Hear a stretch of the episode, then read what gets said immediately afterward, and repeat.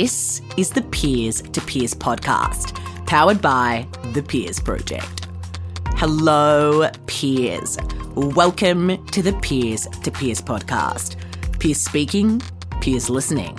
This is a conversation for you. I'm your host, Michelle Kiddenall, founder of the Peers Project, millennial entrepreneur, world traveller, podcast expert, and forever your fellow passionate peer. Each week, I invite inspiring millennial entrepreneurs from around the globe to chat with me. No filters, just real talk, peer to peer. Together, we unpack what it takes to go your own way and why there's nothing better. As always, thank you for listening. If you enjoy our podcast, please do pass it on. The more peers, the merrier. Dana Zinger and Levi Young. What brilliant female entrepreneurs. So, Dana and Levi are based in London and are the co founders of Enclothed, the online men's personal shopping service that uses both data and personal stylists to understand men's styles, sizes, and preferences, curating outfits from their favourite brands and delivering them to their doorstep. Whatever they like, they keep. Whatever they don't like, they leave. Enclothed has been featured almost everywhere on Dragon's Den, in Men's Health UK, GQ, British Airways, Business Insider, and Time Out London. I could keep going. So, both Dana and Levi themselves are Forbes 30 Under 30 recipients of 2016. It was my absolute pleasure to sit down and speak with both Dana and Levi in London several months ago and learn of their story and the importance of starting before it's perfect. Take a listen. Levi, Dana, welcome to the Peers Project. Thanks so much for taking the time to join us. No problem. Thank you for having us. Of course. So, you know, I reached out to your, your PR manager when I heard about you on the Forbes 30 Under 30 um, of Europe 2016. And what struck me about your business, Enclothed, um, was the fact that this is the first ever fashion delivery service for men that i have ever heard of. Um, so I knew I had to sit down and, and speak to you both. So I really appreciate you both being here today. Good. No, no problem at all. It's, you know, again, like I said, pleasure to be here. Perfect. So, but before we get into your work, I'd love to start with a question, which I've often found to be very insightful and revealing, and that is what did your parents do? And in what way has this impacted the choices you've made in your life and your career so far? Okay, so I'll go first. Um, my parents, my dad was actually an 80s singer. Wow. Um, so my dad was called Paul Young, and he he was a, a Brit pop star. Um, my mum was a model. So I suppose influencing my life was that they were both in the entertainment business. Um, so I got a lot of um, what's the word? You know, advantages of being around, you know, that kind of circle of people and learning how to socialize and, you know, go out to events and I think learn how to deal with different types of people and, and be very, very social. And I think that's helped. Um, and also, I think it gave me an element of being confident and fearless because my dad has to get up on stage and do you know things in you know sing sing songs in front of you know huge crowds of people and he does actually get stage fright and he, he doesn't he doesn't find it easy i don't think even though he loves what he does and the fact that he gets up every you know all the time and does that it made me feel, you know, that I could maybe go out and do something as well. So yeah, yeah. Uh, so I say my story's a little bit different. Um, so my mum was a housewife. My dad was a CEO of a big shipping company. So for me, it was very much a case of business as soon as I was born. I'd say. Um, also, very male-dominated business in his world, and I was invited and went along to a lot of different meetings and you know whatever it was i would attend quite often i took an interest really really young so i think for me it was very useful to understand how to i guess be a woman in such an environment um, and not be faced by it but also just learning the importance of business from a young age and that's what led me to be entrepreneurial. Mm, of course. Okay very interesting. Okay so look, you've both obviously come from these backgrounds of, you know, your parents almost being entrepreneurs and kind of going out there and doing something a little different. What do you think were some of the earlier challenges you faced got following down this path of entrepreneurship and, you know, maybe perhaps when you headed, you know, headed to university, were there some early ventures that you did that kind of drove you to, to create the business you, that you have today? Um, for me, I think it started quite early when I was at uni. When I did my masters, we had um, I was at Imperial, and they're very big on their entrepreneur society. Um, we were studying business at the time, and there was a module in entrepreneurship, so it was very much a focus anyway of of what we were studying and just the ethos of the university. So for me, it was quite natural progression while I was there to get quite involved in the society itself. We had um, a lot of kind of weekend events where you would go and pitch a business and people would work on it and actually the early stages of Enclothed was one of those businesses wow. so for me uni really really helped um, but I think that was just the environment that my university gave me rather than that's what uni's like if that makes sense yeah no I mean I agree I think for me, I don't think I knew I wanted to be an entrepreneur. To be honest, I don't know how I became one. Um, but um, I think I, I, think I just always enjoyed challenging myself. We were brought up like that at, at, my home. You know, we would always go on adventure holidays or, you know, touring across America or things like that. So any kind of challenges or anything like that really, you know, excite me. Um, and when I met Dana, she was at Imperial doing this entrepreneurship course and talking about starting businesses and just as friends we'd get together and be like we could do this and this would happen and how exciting would that be um, and really it all stemmed from there. But I never had aspirations as a child of I'm going to grow up and run my own business. That wasn't what I thought I'd be. Um, I enjoyed riding horses and probably thought I was going to be a professional show jumper. Um, and then, yeah, and really I've stumbled into it. But I think Dana had a bit more of a business upbringing, and then her uni really drove that. And meeting her and becoming friends with Dana meant that then I got to experience a bit of that myself. So, yeah. I think I love that about your duo that's going on here because it's it's that you know, we always get often get told, you know, what is it that you want to be when you grow up? And some of us have that clear vision, and it's you know perhaps more evident from earlier on, like Dana. But then you know yourself, Levi, it's like I'm, you know, you're not too sure. You just kind of see what happens, and so I love that. What advice would you give to perhaps one of our peers out there listening who doesn't have that kind of clear path of vision of where they want to be? What advice would you give to them? I think whilst whilst I was probably driven towards this path, I cannot say by any means that I grew up wanting to be an entrepreneur, just like Levi. And I don't think anyone does have an actual. If they do have a path, fantastic. Um, but the majority of us, we don't. We go to school, we go to uni, we pick a subject that maybe we're interested in, and then we see how it goes. And I just think that's the same with us, regardless. Yeah. We kind of saw how it went. Um, even when we started the business, it was just take a risk and see how it goes. So to me, it's all about taking risks, kind of believe in yourself, even if, you know, I just don't think these things are set in stone and you just try it if you want to and, and hope, you know, it will work. Yeah. Yeah, I think, I mean, I completely agree with Dana that I think the one thing we've done is we just take every opportunity. So, you know, one of the reasons why we're here today is you reached out to us and it's like brilliant, you know, great opportunity to come and do something new again.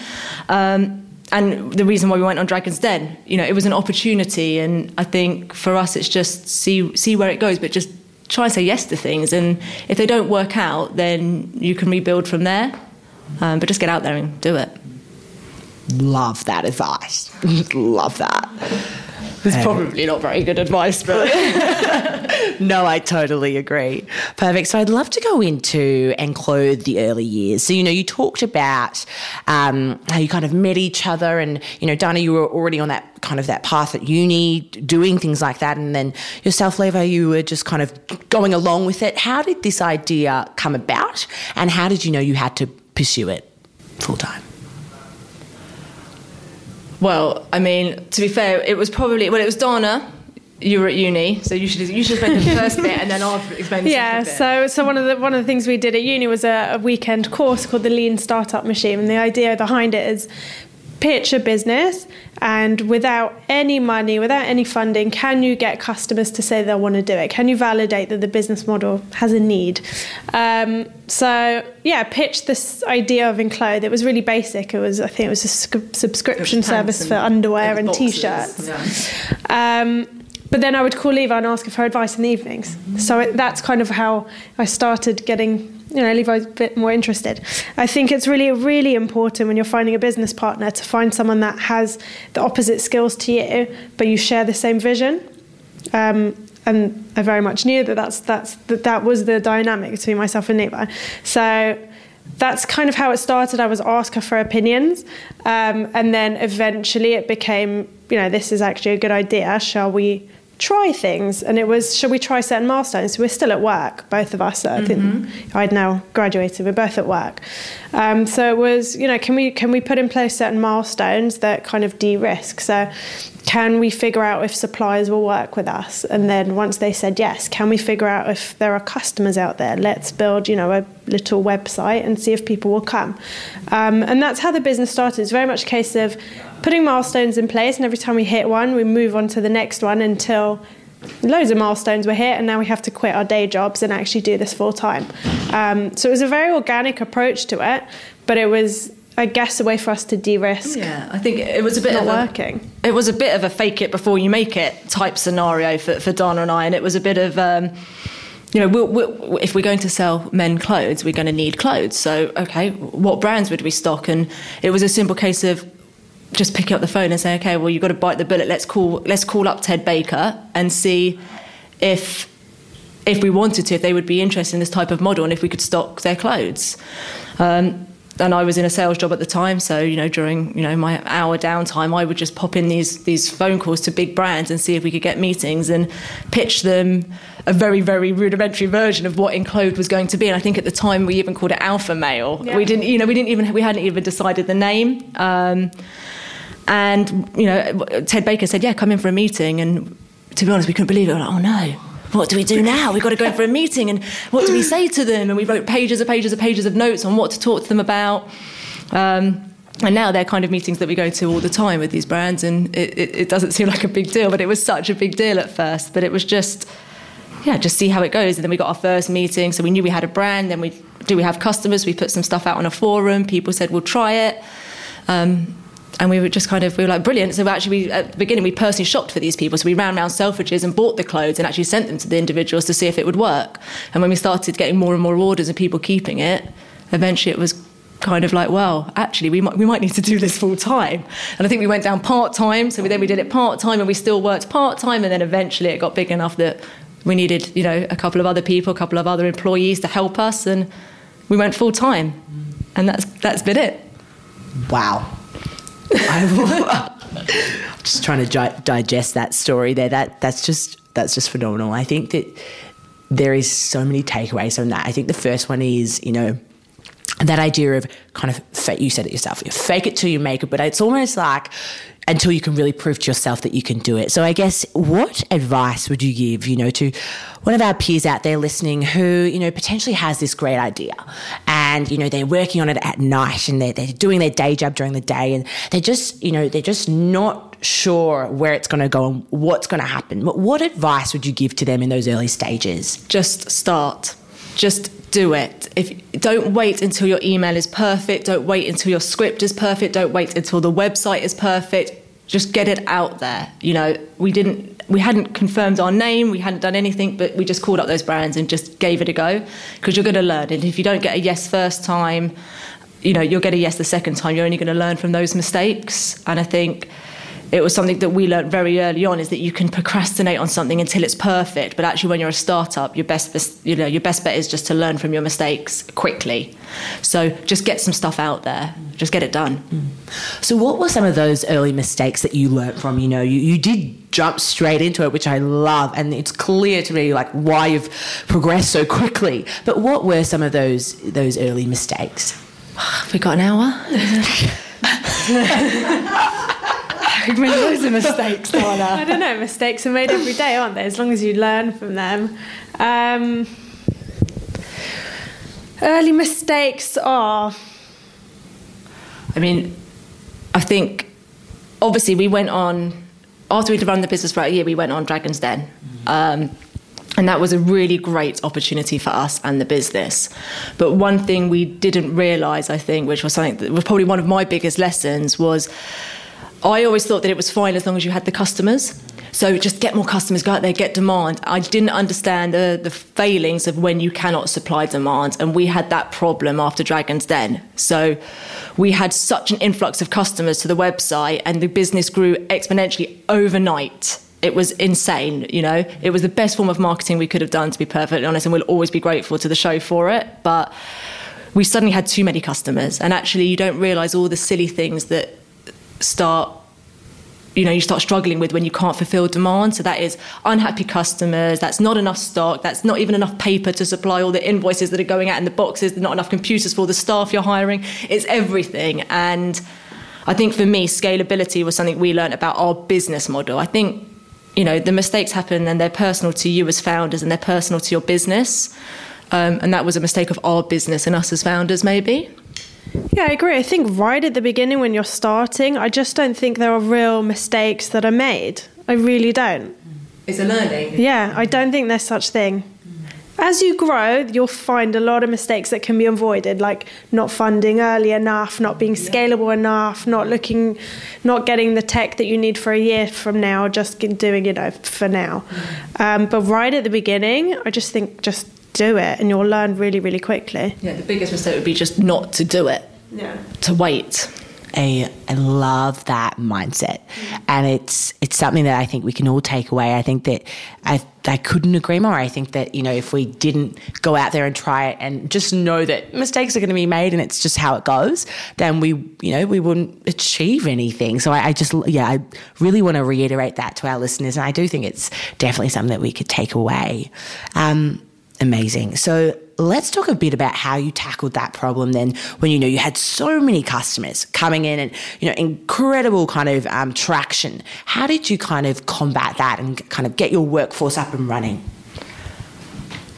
Late nights a couple of tears um, and a fantastic team. I'm to be honest we had we were a small team but we had hired, I think, really well at that point. And we had a team that was so committed to us and the business that they worked 24 hours a day for about a month, seven days a week. Um, we had staff move into, you know, we had a warehouse, we had to move out to a warehouse and our warehouse was out in Slough and we had, we had some of our, our team move into my grandma's house with me three nights a week so we could put all the stock through the system. Um, that, you know, it was just really hard work and that, you know, and it was also you know, about learning quickly and I think making decisions quickly because at that point we had to understand we couldn't spend time waiting on a decision. You know, do we want to go with this supplier? Do we need this now? Do we need to get get these computers in? Do we need these people to help us? What couriers are we going with? Because now we've got ten times the amount of boxes going out and you can um and ah about those decisions for, for, for hours or days. Um, but when you're in a situation like that, it's better just to kind of make it. And if it doesn't work, then make the next one because you're one step closer to finding the solution. Um, so I suppose that was really yeah. how we dealt with it. Look, I agree. I think having a really good team that shares your vision, but not just, but also on a personal point of view, um, you can get through a lot of challenges. Um, so I, I, would put most of it down to the team as well, yeah. Mm. And each other. Oh, you love it. but no, yeah, it no. was important. And having a business partner at that time, mm. there's lots of solo entrepreneurs out there, and I really respect them for mm. what they mm. do because when you've got a co-founder or a business partner that you can share things with, it makes it easy. Because if I'm having a really bad day, Dana can come in and be, you know, say, right, don't worry, we'll sort that out. Come on, let's get it done. And then the next day she might be having a bad day, but you feel a bit better. So you'll come in and say, listen, we'll smash that. That's fine. Don't worry. And it does help to have someone else to bounce off of. Mm. Yeah, I, I, I literally I love hearing that, and I also think it's that momentum momentum that you're talking about there. You know, kind of keeping that positive vibe and positive energy. How have you guys managed to do that? Do you think? Like, is it just kind of pumping each other up, kind of going at the start of the day, we've got this. This is what our plan is. Like, how? What are some strategies that we can use to do that? Yeah, I think I think there is a lot of that. I think with us, one of our ways is we do a lot of whiteboard sessions. They really help us just to clarify what we're doing because every week somehow you end up feeling a bit we just did loads this week. There's loads to do next week. I'm feeling confused again. It can happen quite quickly. Um, so we do a lot of them. Um, out of the office days are really helpful. Um, and then again, team, really, really good, strong team is you know one of the major ways of of getting through tough times. Mm-hmm. Very interesting. Love that.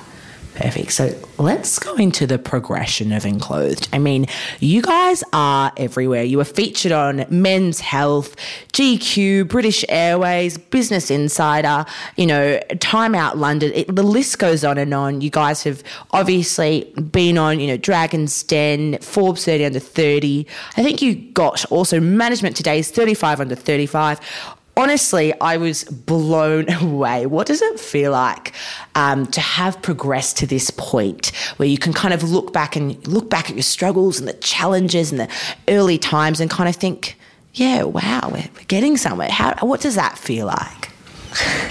oh, I think uh, honestly, I think it's such a difficult one because you read out that list and I'm and then I'm like, wow, we did do all those things. it's, it's really difficult when you're in the day to day running of a business, it's really difficult to remember sometimes actually, you know, the things you have achieved because it still feels like there's so much to achieve. And it is important sometimes to look back and read out a list like that or hear a list like that and think, mm. oh, actually, we're not doing too bad. You know, we're doing all right, Dana. Like, let's keep going. Um, no, do you know we've had a lot of advisors over the last three years, and um, they say the same thing, and it is really important. They always say celebrate your successes because a really cool piece of press will come out, and it's awesome, but you don't th- you don't remember it the next day because you know business as usual, and you have to stop and celebrate those successes. Otherwise, you do you forget. Um, but overall, I mean, yes, it has. We say it's been an unbelievable learning curve the last four years. We we know like we have achieved a lot, and we didn't necessarily set out to. We didn't think this is what we're going to achieve. Um, so yeah, it's amazing, but at the same time, you do forget to celebrate it. You mm. really do. Mm.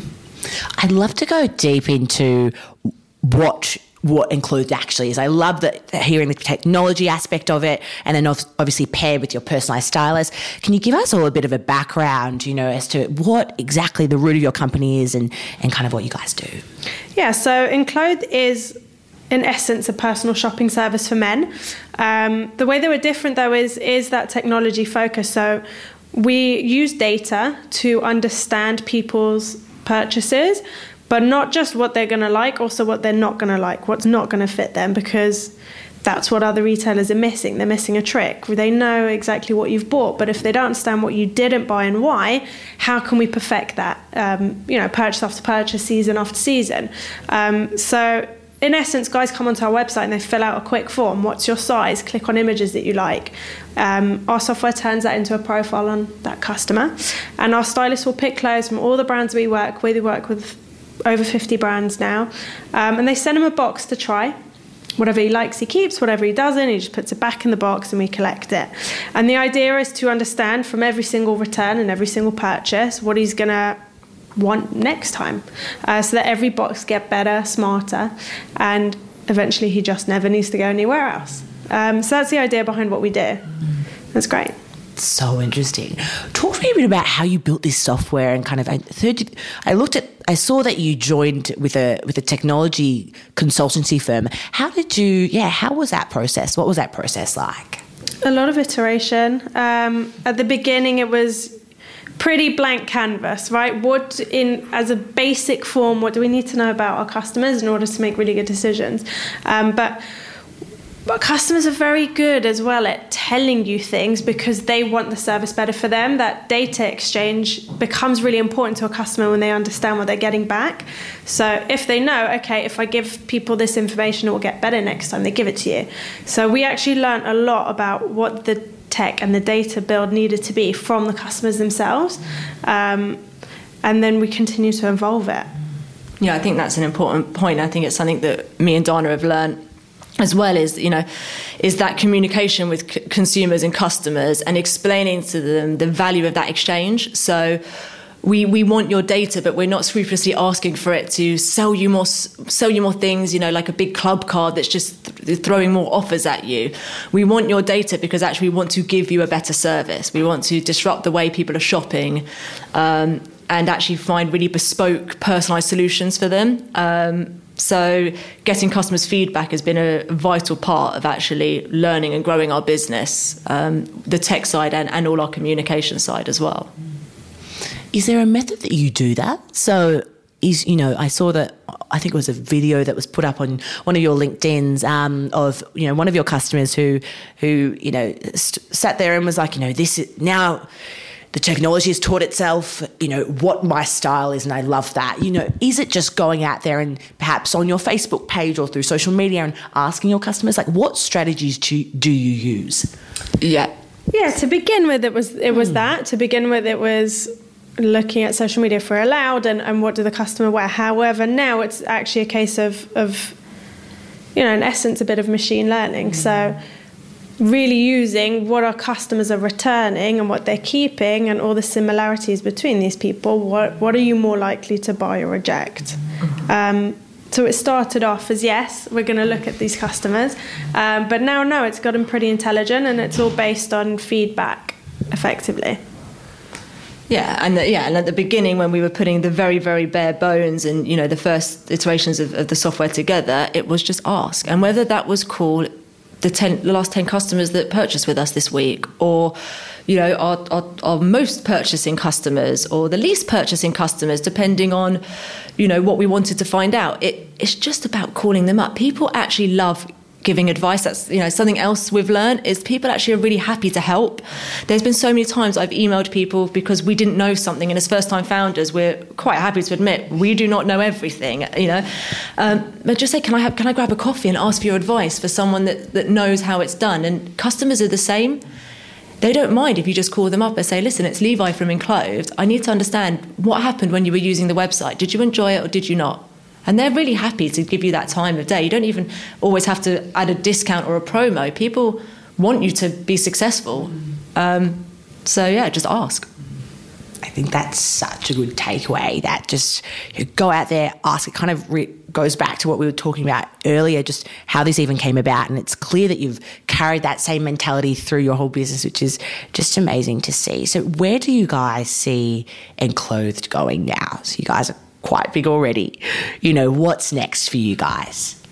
I think there's still a, lot of growth to be had um, in the UK, but also outside the UK now.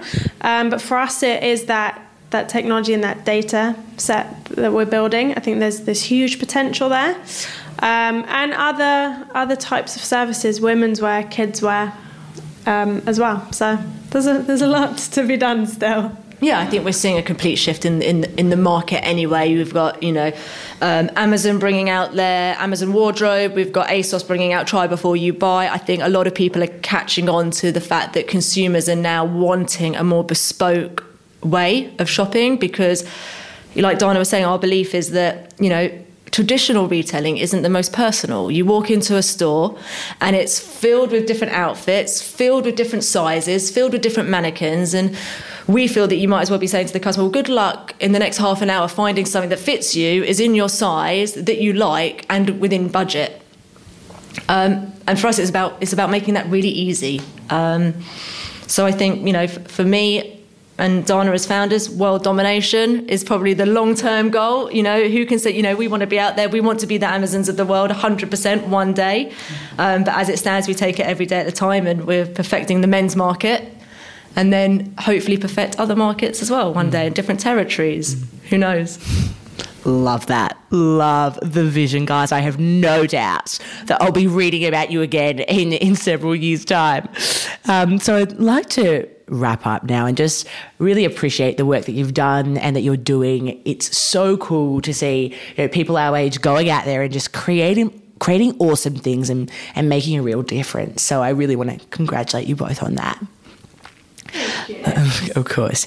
Um, now to our final question, which is how we finish all of our interviews here at the Peers Project. And that is what is the value of pursuing what you're most passionate about? Happiness. Happiness. Happiness. No, isn't that everyone's end goal in life?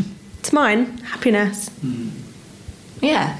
Or fulfillment, I suppose. I Oh, it's a tough question. I can see why you ask it. We're looking at each other. No one can see us, but yeah, we're looking at each other. But I agree with Don. I think happiness and whatever makes you happy. So for some people, like you know, for, for, me personally, that's that's challenging myself and learning. You know, I like I like to just get out there and and see if I can you know be better at things and, and do things differently and learn new things. Um, and it depends really, I suppose, what you're what you're passionate about.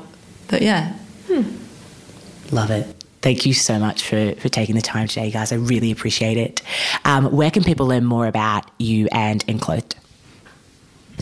Please visit us at the website. Yeah, www.enclothed.co.uk. Yeah, so any men listening, if they need a great box of clothes, you know, let a stylist put one together. They can all be dressed dapper. But yeah, no, come to the website, um, yeah, or Twitter. We're at Enclothed on Twitter. Yeah. Yeah. Perfect. Thank you so much. And for everybody listening, we will end with that. Peers, that's a wrap. Thank you for tuning in to the latest episode of the Peers to Peers podcast.